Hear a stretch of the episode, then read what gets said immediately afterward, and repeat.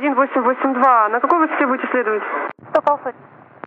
1882. Сохраняйте 100 полсотни. Заход на посадку в Яковлевском доложите. Для информации внук работает с курсом 238. Идет прилет и вылет интенсивный. Информацию приняли, заход на посадку доложу. Здравствуйте, дорогие друзья! Подкаст «Небанутые» снова с вами. Сегодня с вами ваш бессменный ведущий Алексей Кочемасов, моя партнерша Евгения Тихонова, пилот-любитель. Добрый Привет. день. И Агата Бобылева. Здравствуйте. Представлю Агату. Агата — пилот-любитель, коммерческий пилот, практически профессиональный пилот, которая получила авиационное образование за рубежом. И теперь она летает в России. Летаешь? Летаю. Летаю. Вот буквально вчера полетала. Вот. Самая интересная тема, да, которая будоражит не только умы, но и чувства а, многих российских любителей авиации, будем так говорить, тех, кто хочет научиться летать, кто хочет стать пилотом, неважно каким, причем там любителем пилотом, коммерческим пилотом, профессиональным пилотом, они сталкиваются с огромной проблемой так сказать, сертификации, валидации и всего остального прочего, вот этих страшных слов, которые придумывали всякие там авиационные власти, да, и которые, в общем-то, стоят на пути у людей, которые хотят стать пилотами. Агата, как, почему и где ты получила авиационное образование? С чего началось? Ой, о, Да. я могу начать вообще с самого начала. Если не сложно. Когда меня просто один мой хороший знакомый, привет, Юра, написал и позвал, а пойдем полетаем на яках. Дело было на аэродроме Сельникова, которое многие летающие люди хорошо знают, как э, гнездилище авиаклуба «Аист». И мы, собственно, в 2011 году туда сорвались э, буквально сделать по несколько кружочков По катушке. по катушке, вот прям вот в правом сиденье. И после этого все как-то закончилось. А через пару годиков появляется тот же самый Юра и спрашивает, а что это мы, собственно, не учимся летать на самолетах? Действительно, что это мы не учимся летать на самолетах? Пойдем учиться. В тот момент как раз начинала обучать э, компания Челавия. Все выглядело крайне радужно. Обещали коммерческого, обещали Боинги, стюардесс, стюардов и красивые погоны. Вот. И мы, соответственно, пошли туда на теорию. И где-то посередине этой самой теории я почувствовала, что что-то не так. Как только я это почувствовала, со мной э, в одном дворе оказалась моя знакомая подруга, которая училась в Румынии. Тоже на пилота. Как необычно-то Румыния. Обычно мы привыкли там Франция, Англия. Там, Ой, у нее там своя история, Польша. как она, как она выбрала именно, именно Румынию. Э, В Америку ее не пустили, сказав, ты там за кого-нибудь замуж выскочишь. Ну да. А в Европе, соответственно, из всех прочих школ она выбрала румынскую по рекомендации кого-то знакомого. Ну и, соответственно, пообщавшись с ней, я прикинула, что, наверное, европе- европейская лицензия признается в чуть большем количестве стран, и это, в принципе, будет, наверное, поинтереснее, а посему давайте-ка в Румынию. Вот. Ну, дослушала теорию в Челаве, практику проходить не стала. Вот, параллельно сделала румынскую теорию, она вся на английском, вся европейская авиация учится на английском, так что на... Только хотел спросить, да? на в Румынии регулярный вопрос на ко мне, а как- а как- да? Или А, ну, не- это не цыганский, это дакский. Э, фор- э, самый фактически древний, близ- близкий к латыни язык на всей территории Европы. Даже итальянский нервно курит в стороне. Вся европейская авиационная индустрия говорит по-английски. Иногда она пытается по-французски, но на этого француза надо просто строго посмотреть, и он перейдет обратно на понятную речь. Вот, естественно, этот английский это совершенно не то, чему учат на курсах ИКАУ English на территории России. Все далеко не так строго. Вплоть до того, что какой-нибудь Италии, когда я пыталась говорить с нормальный British accent, на меня смотрели с некоторым непониманием. А, как- Сейчас вам Женя скажет. Она как... вот как только request departure information, все, поняли, осознали, пошла беседа. То есть, если вы учите э, американский английский, пожалуйста, учите его плохо. Если вы будете учить его хорошо и со всеми present перфектами, вас не поймут, потому что э, авиационный английский это такой суржик, на котором одинаково плохо говорит примерно 80% говорящий на английском авиации. Вот я хотел по этому поводу... э, Такая небольшая ремарка по поводу английского. Часто очень меня спрашивают, когда я выкладываю свои ролики, которые записал, вопрос задают, что, русские пилоты вообще, что ли, такие тупые, что они английского языка выучить не могут? Я говорю, ребят, это авиационный английский, который вот он такой язык, это вот именно своя смесь вот этого Конечно. языка, вот а, там индийского, американского, Тут даже английского. дело не в этом, Алексей, извини, перебиваю. Тут есть а, определенные правила этого языка. Это как вот Да. морской английский, есть такой C-speak, например. Да-да. Есть вот то, что используют пилоты. Это то есть Skyspeak. Это, Это ну как, Skyspeak, да. Skyspeak, да. То есть нет... э, он гораздо проще, там не следует полностью всем-всем правилам, которые есть в английском языке. У него Он- гораздо более бедная лексика, потому что если Основная начинаешь- задача, чтобы тебя поняли и чтобы ты понял. Ну вот я об Если этом и говорю, что да, есть в воздухе некоторые слова, которые очень сильно созвучны, и по смысловой нагрузке, да, согласно грамматике английского языка, ту-ту, descend to-to, да, как мы, нам надо 200, а он скажет descend to 200, так 220 или нет, созвучие, поэтому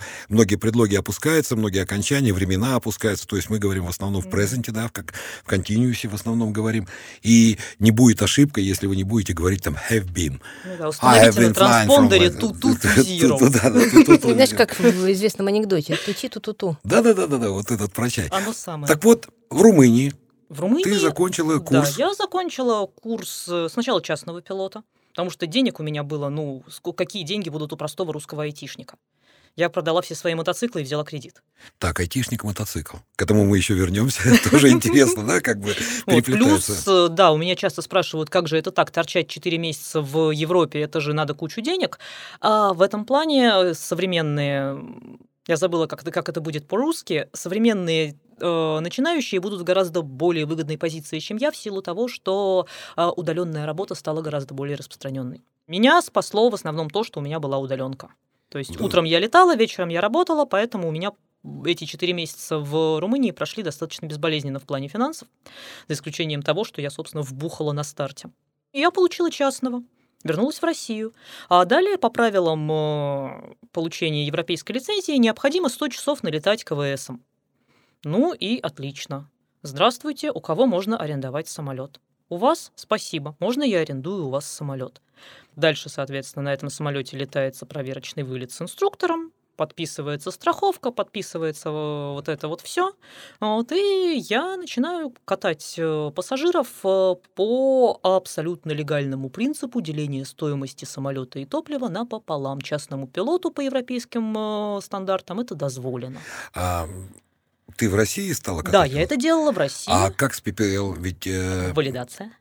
Нет, я имею в виду, что private pilot, он не имеет права э, катать, да? Именно А, в коммерции, понял, да. То есть он ты не имеешь имеет право... права заниматься коммерцией. Коммерцией, Если да, кто-нибудь всё, э, поделил со мной стоимость самолета и залез в него вместе со мной, он сам дурак. Да-да, все. Я с него за это денег не Усек, да, я усек вот этот момент.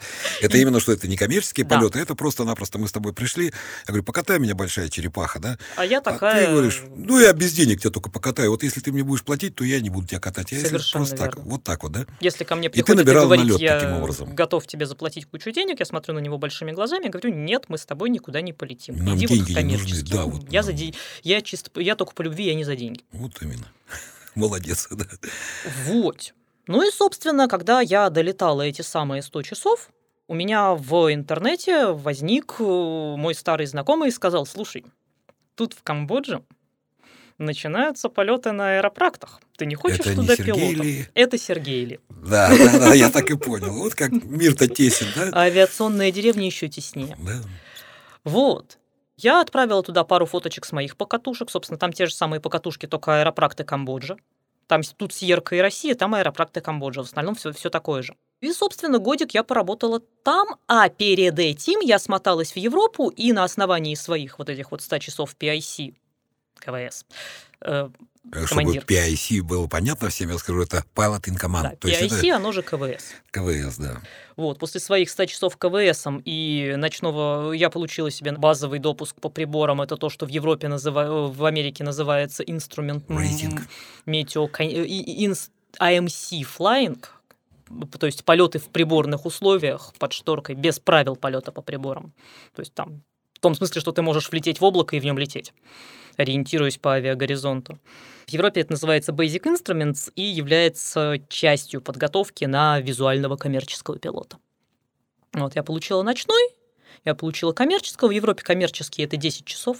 Ну, это, как правило, сдача зачетов, дополнительное там правила полетов изучения и А, с инструктором да, там да, несколько а, этих. да, на самом деле там Соло, по-моему, да? 14. Соло-рут там там есть. 14 нет, нет, соло там соло как раз полеты идут в составе частного пилота. Вас выпускают в сольный вылет на, круж... на круги примерно на 12 часу. После этого вы некоторое время крутите конвейер, и потом вы летаете на отказы.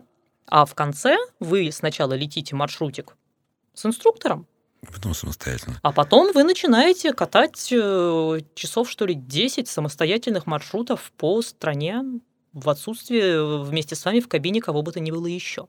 Потому Мишка что- плюшевый. Да, Мишку плюшевого А вот- Кстати, такси сажают. Да. очень многие. Вот мне интересно, девчонки, вот смотрите. а, Женя получала здесь, Да. private. а Агата получала за рубежом. Вот вы между собой э, знаете, да, кто как и чем. Программы сильно отличаются, э, которая наша программа, да, и которая... Я бы сказала, да, я бы сказала, что а, программа отличается в том смысле, что у нас а, по нашим программам очень мало соло-полетов. То есть тебя выпускают в первый сам, а дальше ты летаешь практически все время с инструктором.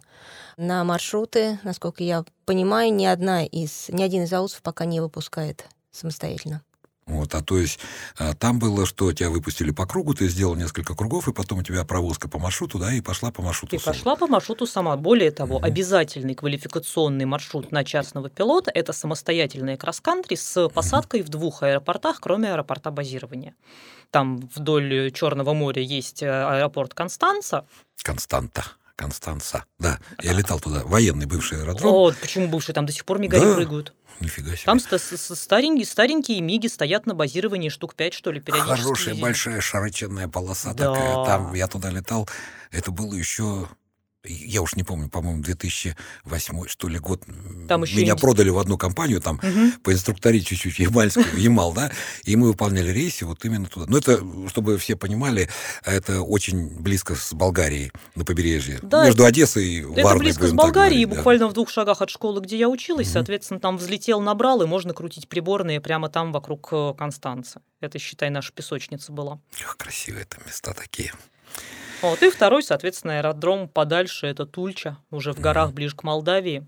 Туда едешь уже практикуешься в навигации, в обходе метеоусловиях, потому что сама Тульча, она за хребтом, и вокруг этого хребта постоянно формируется какая-нибудь облачность, какая-нибудь кучевочка. Иногда из нее шарашит, иногда ее надо обходить, иногда на нее надо вздыхать и лететь обратно. А Вот интересно бывает, это вот, кстати, а, тоже разговаривали с а, синоптиками, с метеорологами. Вот записывались, интересно. Я все время рассказываю такие вещи. Вот Тиват есть интересный аэродром такой в Черногории, да, Да. на побережье он находится. А, Там кривой заход такой, илса нету, то есть вот точной системы захода. Там только локалайзер, ты заходишь, а он в ущелье находится.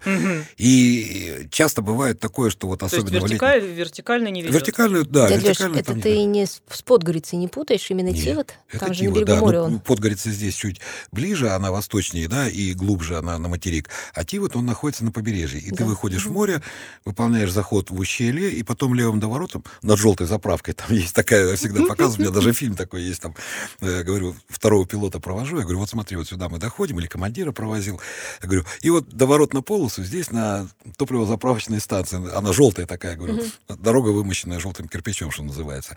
Так вот смысл, там высокая гора стоит с правой стороны при этом заходе, и когда грозовая деятельность такая мощная довольно, она висит-висит, и ты когда заходишь в это ущелье, а там особенность, там уход на второй круг, как только ты влез в ущелье, только с третьей мили, а ты заходишь на 18 Ну, потому что слева тоже гора, и пока она не закончится, на второй круг не уйдешь. И пару раз я попадал такое, что вот с горы эта гроза стоит-стоит, и потом на раз, и вдруг начинает смещаться в сторону И моря. сползла. И все, и де- а тебе деваться уже некуда, да? То есть ты так вот только визуально по этой желтой, на большом самолете, ты только визуально заходишь в это. Ну, нужно знать характерные ориентиры, да, будем говорить. Ну, вам это все известно, вы визуально уже умеете, вы уже молодцы. Так вот, а вопрос в чем? Значит, вы обе пилоты, летчицы. Агата получила за рубежом образование, Евгения получила в России образование. Как летает Евгения, мы знаем, то есть на основании российских федеральных авиационных правил. А по каким правилам ты летаешь в России? И имеешь ли А- право ты вообще вот летать в России а, как частный пилот? В России С Как твоим, частный да, пилот ты пилот. я имею право летать после того, как я свою лицензию валидирую. Для валидации своей лицензии частного пилота. Как, я это делала достаточно давно, тогда еще не было такого четкого порядка производства этого процесса. Вот, я приносила вот твой вопросительный взгляд, видимо, означает, когда это, когда это было. Да, да, я что-то я сижу и вспоминаю, когда это было. Вот, это ну, было в 2015, не то 16. Ну, когда еще это было возможно, да, то есть ты приносила flight logbook свой, там приносила... Это до сих пор возможно. Это до сих пор производится точно так же, mm-hmm. просто тогда это, наоборот, было сложнее, потому что мне нужно было доказать, что я не верблюд, вот, что мне можно ночью, что мне можно на однодвигательном сухопутном, а, а не только на том, э, не на, на той катании, на которой я научилась.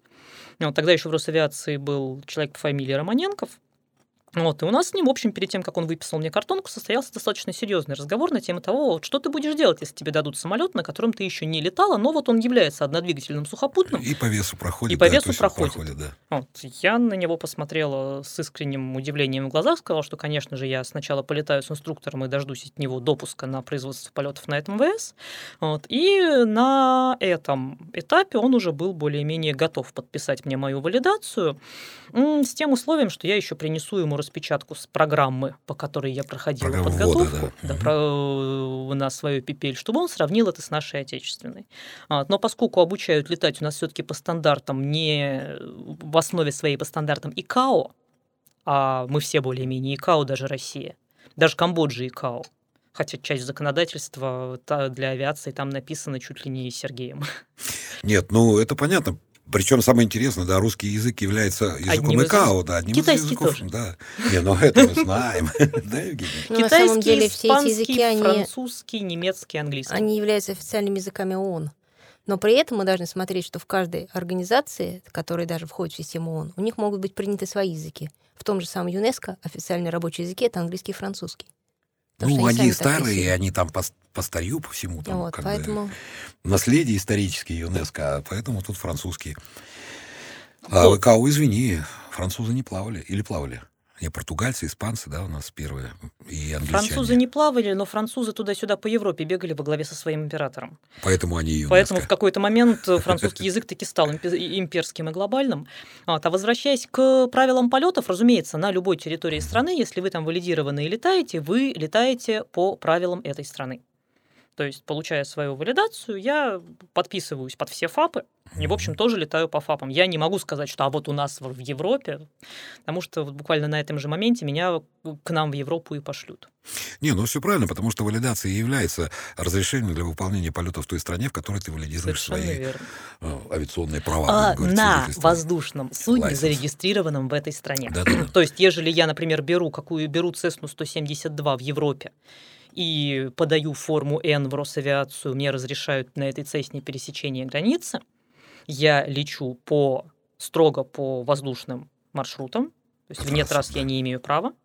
Вот, я лечу по своему международному полетному плану, и я выполняю этот полет по своей ЯСА лицензии, выполняя радиообмен на английском языке, либо мне дают лидировщика, которым я могу быть себе сама, потому что, ну, как бы... Потому могу. что я молодец. Потому что я могу и молодец. Да.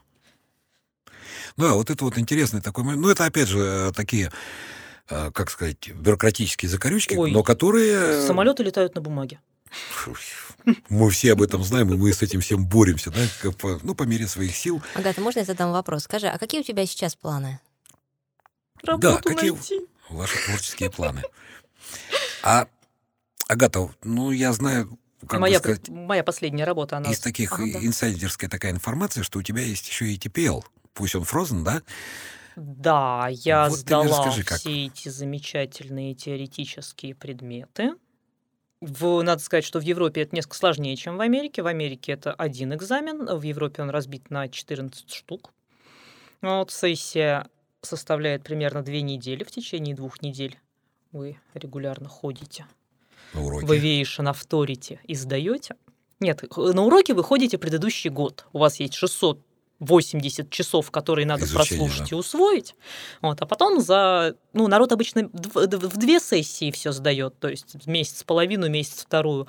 Вот, но я упоролась и сдала за один раз.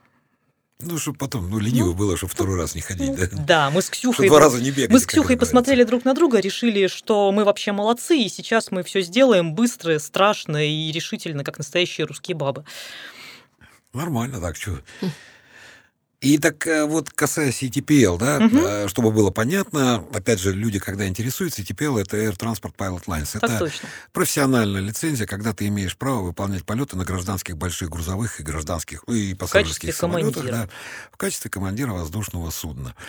Frozen, да, вот эта вот лицензия, это говорит о том, что ты полностью теоретически готова. Но Да. у тебя нет тайп-рейтинга, то есть у тебя нет того типа самолета, на который тебе дали допуск. У меня нету тайп-рейтинга, и у меня нету необходимого количества часов в ночных и приборных метеоусловиях. А АТПЛ размораживается автоматически не по получению тайпа. По получению тайпа я могу сесть справа. А чтобы сесть слева, мне нужно налетать определенное количество часов по приборам, определенное количество часов ночью, и э, иметь суммарный налет, если я правильно помню, сейчас 2000 часов. А у тебя общий налет сейчас какой? Общий. Общий налет у меня сейчас 780 что-то. 780 часов. Вот я тебе хочу, так сказать, обрадовать несколько. Значит, э, авиакомпании, российские авиакомпании э, набирают летный состав после окончания летных российских учебных заведений с налетом 150 часов. К нам приходят на Боинге, на Airbus, да, тип. И эти ребята получают CPL, ну, Commercial Pipelines, уже будучи в авиакомпании. То есть э, они получают и TPL, ну, есть те, которые в училище получают, но, ой, э, ошибочно сказал, то есть они CPL, у них Commercial Pipelines, то есть не получают, они приходят с CPL к нам в авиакомпанию с налетом 150 часов. А Раз такое может быть? А, Ну, так, так есть. Технически, технически.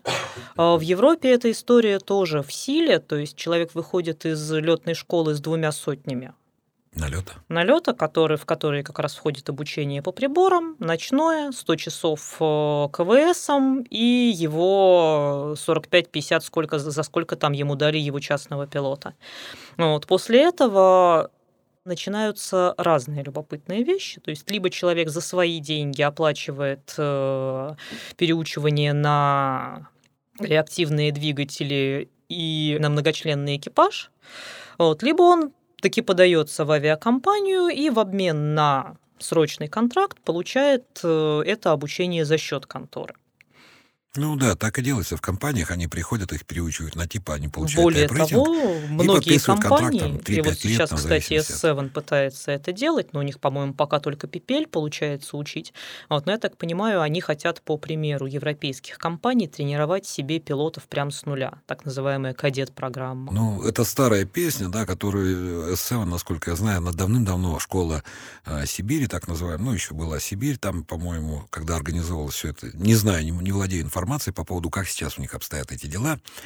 Скажи, пожалуйста, ты ну, мы знаем, опять же, согласно российских юридических вот этих всех коллизий, о том, что э, российские авиационные власти не признают иностранное летное образование. То есть ты не можешь устроиться на работу пилотом, будучи даже там хотел сказать одну фразу, которую говорил, ну, теперь говорят, это нелегитимно, да, но будь ты старцем седых волос и там с опытом, с огромным, но тебя не принимают на работу, когда ты приходишь в любую компанию, потому что у тебя нет диплома о российском летном образовании. Так ли это? Тут Обращалась ли ты в Тут авиакомпанию? ведь как? В авиакомпании я действительно обращалась и получала такой ответ, но мы же все прекрасно знаем, что э, в российской авиации бумага служит для того, чтобы прикрыть известные части тела э, того или иного персонала. Соответственно, если компания человека знает, слышала про него и человек имеет рекомендации, она этого человека возьмет невзирая на то, есть у него образ... летное образование, нет у него летного образования. В крайнем случае, оно откуда-нибудь найдется. Ну, вот, допустим, ты приходишь там в авиакомпанию, ну, я не знаю, там, Победа, да, к нам приходишь. Тебе говорят, покажите, пожалуйста, диплом. У Я тебя дип- показываю диплом инженера. Вот. Теперь мы знаем, что Агата, она инженер, но авиационный инженер. Нет. Инженер локально-вычислительных сетей. Так что в вашей авиакомпании «Победа» я могу проложить локально-вычислительную сеть. Так, это мы взяли на заметку.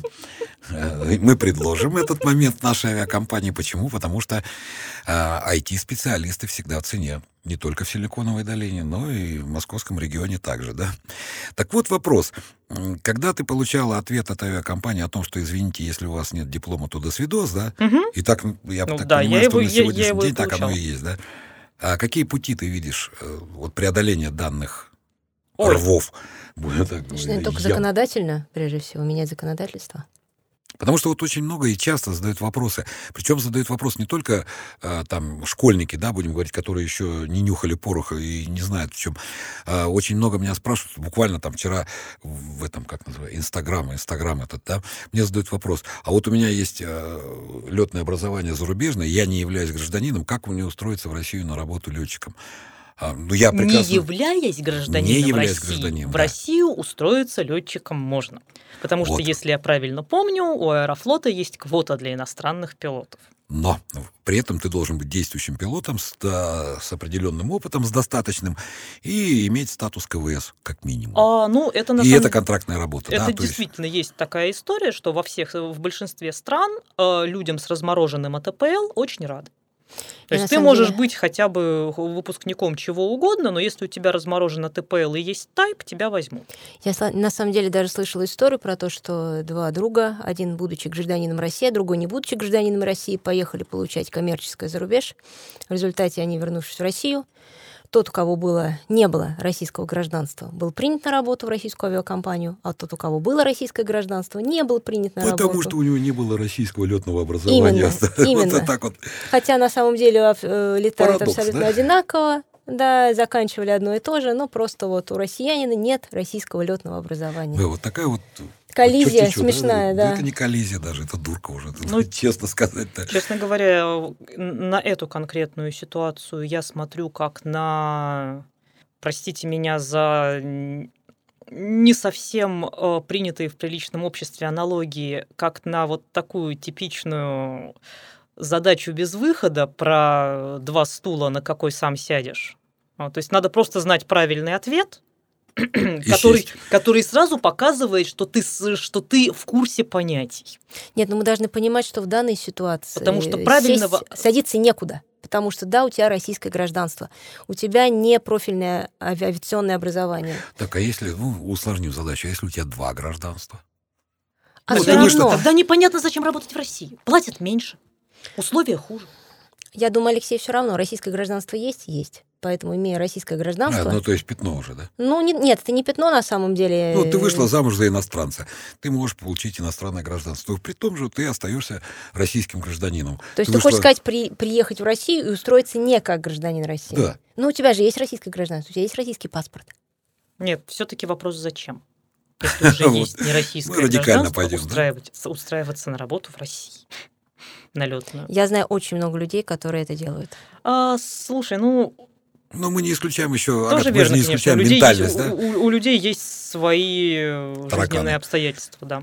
Тут вопрос, ведь, а, опять же, я знаю очень многих людей, которые работали за рубежом, казалось бы, очень успешно работали за рубежом, пилоты, да, А не только то, что там в Китай уехали и все. После Китая у них было бурное развитие, и они после многих лет работали, возвращались все равно в Россию. Хотя уровень жизни, заработная плата, условия работы и все остальное прочее, они были намного лучше, чем было до Я бы того, с огромным как. интересом послушала, это- по какой причине эти люди вернулись. Алексей, это то, о чем мы говорили, ментальность. Это вот ментальность, понимаешь? Тут причины разные есть у людей, разные. Я не беру там семейные обстоятельства, да, когда там, ну, все что угодно может быть, там, жена, мама, папа, там, я не знаю, Дети, друзья, в все конце дети, концов, там, коронавирус. остальное, да.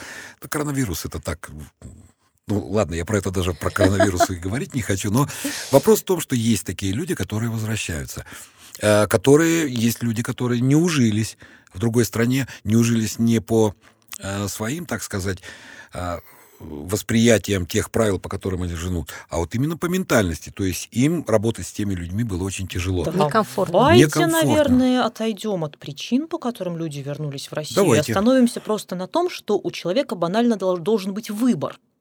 Работать в России или не работать, будучи гражданином Вот- вот своей это страны. правильно. Агат, да. это очень, очень, очень большая тема, И которая... болезненная. Да. А когда у человека выбора работать в своей стране просто нет, это является нездоровой ситуацией по определению. Согласен. Ну, мы не будем в политические, так сказать, дрязги углубляться. А какие типы самолетов ты освоила? Многодвигательные, однодвигательные, легче 5700. Сколько типов? Так нету там типов. Нет, у тебя Хорошо. сколько личных освоенных типов, на которых ты... А, ск- к- какие модели? Да-да-да, модели. Ну да. Ну, какие они типы, господи, они маленькие. Ну и что? Так, ну, Даймонды, 20 40 42 это то, на чем я, собственно, училась. Особенно 40 и 42 у меня вообще нежная любовь к дизельным Винтовым, поршневым двигателям, да, поршневым винтовым. двигателям. Они прекрасны вот по этой своей неторопливой мощной тяге, по способности э, То есть, употреблять говорить, керосин. ты уже То есть выпускник даймонда Ульяновского или училища, что-то. а они выпускаются на даймондах на 42-х. Так, дальше. со- Твинах. Ну, боже мой, аэропракт, любовь всей моей жизни, самолет, на котором можно садиться на грядку. Роквелл Аэрокомандер. Это, собственно, тот самый большой самолетик, на котором делается аэрофотосъемка высотная. Два сезона у меня с ним было. Ну, вот в этом году я поняла, что надо наконец закрыть гештальт и освоить Цесну. Освоила же. Ну, Не общем, страшно да. тебе со мной было? А тебе со мной? Ну-ка, девчонки, только не деритесь. Нет, Агата, просто ты- мы вдвоем с А? Агатой летали Вот. на Цесне, периодически И- Я фоточки-то видел ваши. Вы в очках темных сидели, чтобы глаза э, друг друга не смотрели. глаза друг И еще один аб- абсолютно любимый самолет, который я просто нежно уважаю как шедевр конструкторского мастерства, это Пайпер Ацтек. О, я на Пайпер Чироки летал. Доводилось мне пилотировать. Тоже неплохая штука. Ну, похожая. они- Они, да. Они делают классные пикапы. Вот Да. я люблю проводить аналогию между самолетами и автомобилями. Если, Жигу- если Cessna 172 и около с ним это такой Жигуль, то Ацтек это пикап. Он утаскивает полтора собственного максимального разрешенного взлетного веса. Он взлетает со всего, с чего только можно, он садится на все, что только можно, хотя по его стойкам, в общем, не скажешь. Это не Буш, да. Это- Он не буш, Да, но он буш. Но он Буш, да. Ему колеса только побольше туда влупить Да нормально. Кстати, а, тоже такая инсайдерская информация, что ты являешься допущенным инженером авиационных двигателей. Нет, еще нет. Еще нет, но Я буквально недавно от- отходила в Рустехник на курс B1.6. Вот, и вот сейчас мне нужно уладить все бюрократические формальности. Вот, а так я обслуживала самолетики без права подписи. но ты же еще обслуживала и мотоциклы, насколько я знаю, и это любовь твоей жизни. Да, да, я, я, я знаю и умею двигатели внутреннего сгорания, если вы об этом. Вот так. На, это на заметку э, ведущим некоторым нашим конструкторским бюро, не буду упоминать в СУИ, да, которым вот Агата знает, как Это двигатель не работает. для этого на самом деле, потому что... Это для себя? Это не столько для себя. У меня есть глубокое личное убеждение, что нужно знать, как работает то, на чем ты ездишь или летаешь.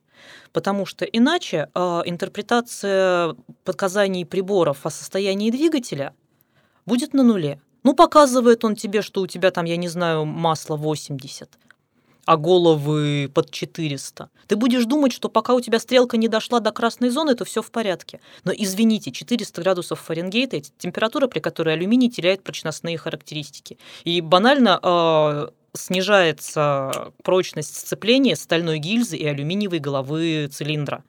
Это уже э, Ну, небезопасная ситуация. да, Совершенно верно. такие. А, Вот, алюминий Сопромат расширяется уже быстрее. начинает, Ну, да, сопромат друг пилота, просто Да. сразу. Особенно И если это, вы кстати, хотите... тем, которые, да, говорят, что вот вы учили там сопромат. Я говорю, да, учил. Сдвиг кручения, температурное расширение, все остальные вещи.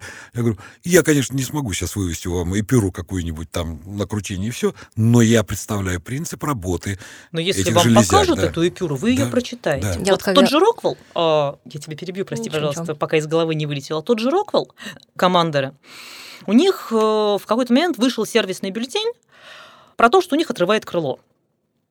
То есть просто в полете отрывает э, Нарушение прочностных характеристик. да. на- э, перерезывающая нагрузка.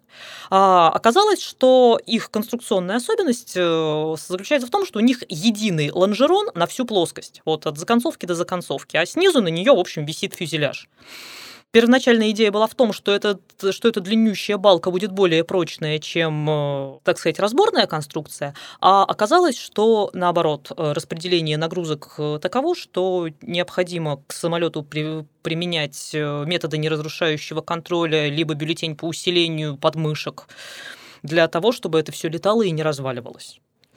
Для наших слушателей я бы хотела добавить, что лонжерон – это часть силового набора крыла. Ну да, это Потому поперечная что такая люди, балка которые длинная. нас Рельсов слушают, вряд ли они Ну, ну, рельсы далеко не все, далеко не все понимают, о чем идет речь.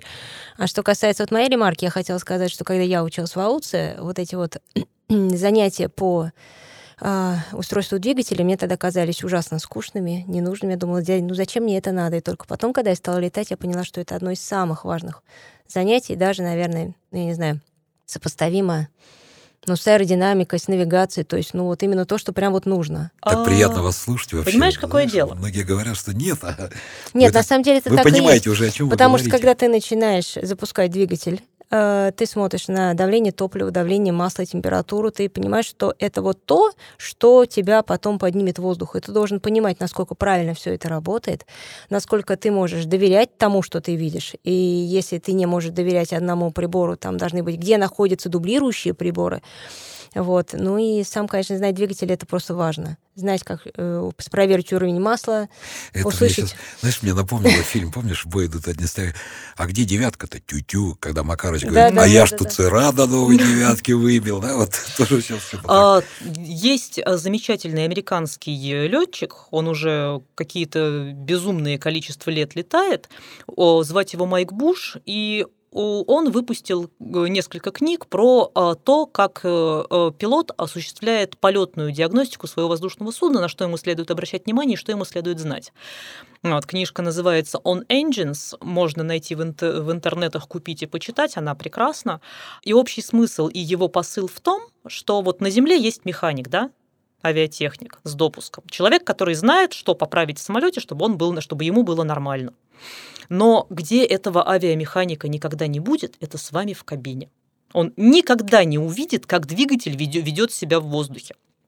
Вот та самая история. На таких-то высотах высотомер показывает неадекватные значения, ответная запись в журнале, невозможно воспроизвести проблему на Земле.